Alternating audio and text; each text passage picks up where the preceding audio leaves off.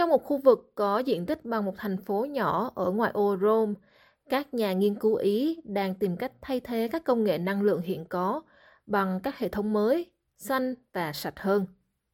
Các hệ thống này rất đa dạng, từ những tấm pin năng lượng mặt trời khổng lồ công nghệ cao cho đến một nhà máy khí sinh học bình thường hơn, sản xuất khí metan từ thức ăn thừa đã phân hủy.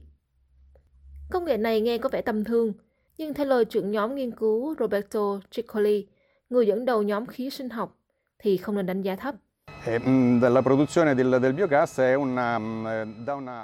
Việc sản xuất khí sinh học đóng một vai trò quan trọng để đạt được sự độc lập về năng lượng.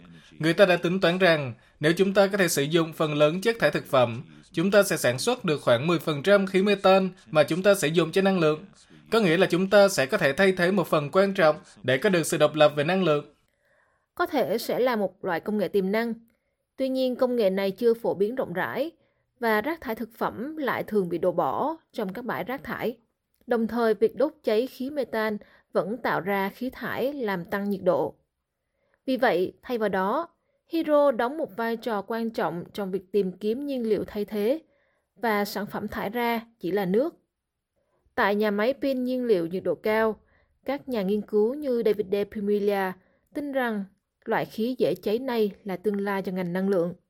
Ông Pimilia là người thiết kế và chế tạo các pin nhiên liệu, sau đó được đốt nóng bằng cách sử dụng hydro, từ đó sản xuất ra điện. Ông cho biết, nó có thể được so sánh với một lò hơi trong một hộ gia đình bình thường, nhưng sự khác biệt là nó không chỉ có thể tạo ra nước nóng để sưởi ấm trong nhà, mà còn có thể tạo ra điện. Tuy nhiên, điểm trừ là chi phí cao.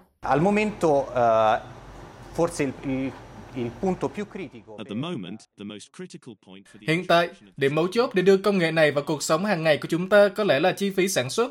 Nói chung, bạn có thể hình dung rằng để sản xuất ra một ki lô oát điện với những chiếc máy này tiêu tốn khoảng mười nghìn euro. Để có thể cạnh tranh hoàn hảo với công nghệ sản xuất điện hiện tại mà chúng ta vẫn quen dùng, chẳng hạn như động cơ đốt trong, chúng ta sẽ phải giảm chi phí đó xuống khoảng bốn nghìn euro cho mỗi kilowatt.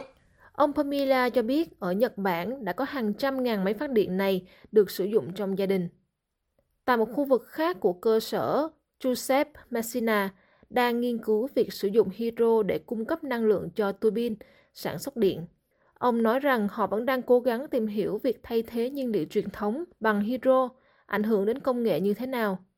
Nhưng ông khẳng định con người phải đi theo hướng này để ngăn hiện tượng nóng lên toàn cầu.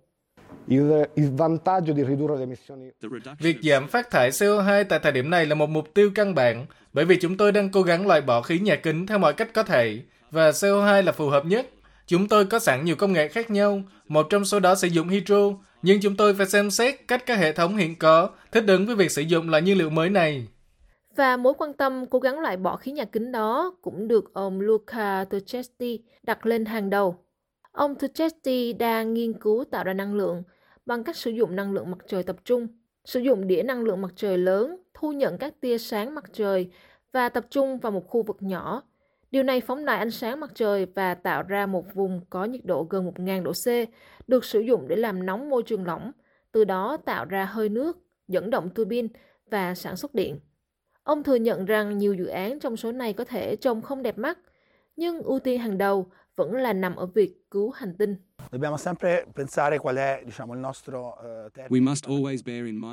Chúng ta phải luôn ghi nhớ rằng, mặc dù một cánh đồng hoa chắc chắn đẹp hơn một cánh đồng với các tấm quang điện hoặc đĩa năng lượng mặt trời, nhưng chúng ta phải sản xuất năng lượng cho mọi hoạt động của mình. Và hiện tại, chúng ta đang sản xuất theo cách đôi khi phải hy sinh sự sống trên hành tinh này. Vì vậy, rõ ràng chúng ta phải đưa ra lựa chọn khi có vấn đề đáng lo ngại. Các nhà nghiên cứu cho biết sẽ mất nhiều thời gian và nỗ lực, nhưng họ tin rằng Ý có thể đang trên đường để tự cung tự cấp năng lượng.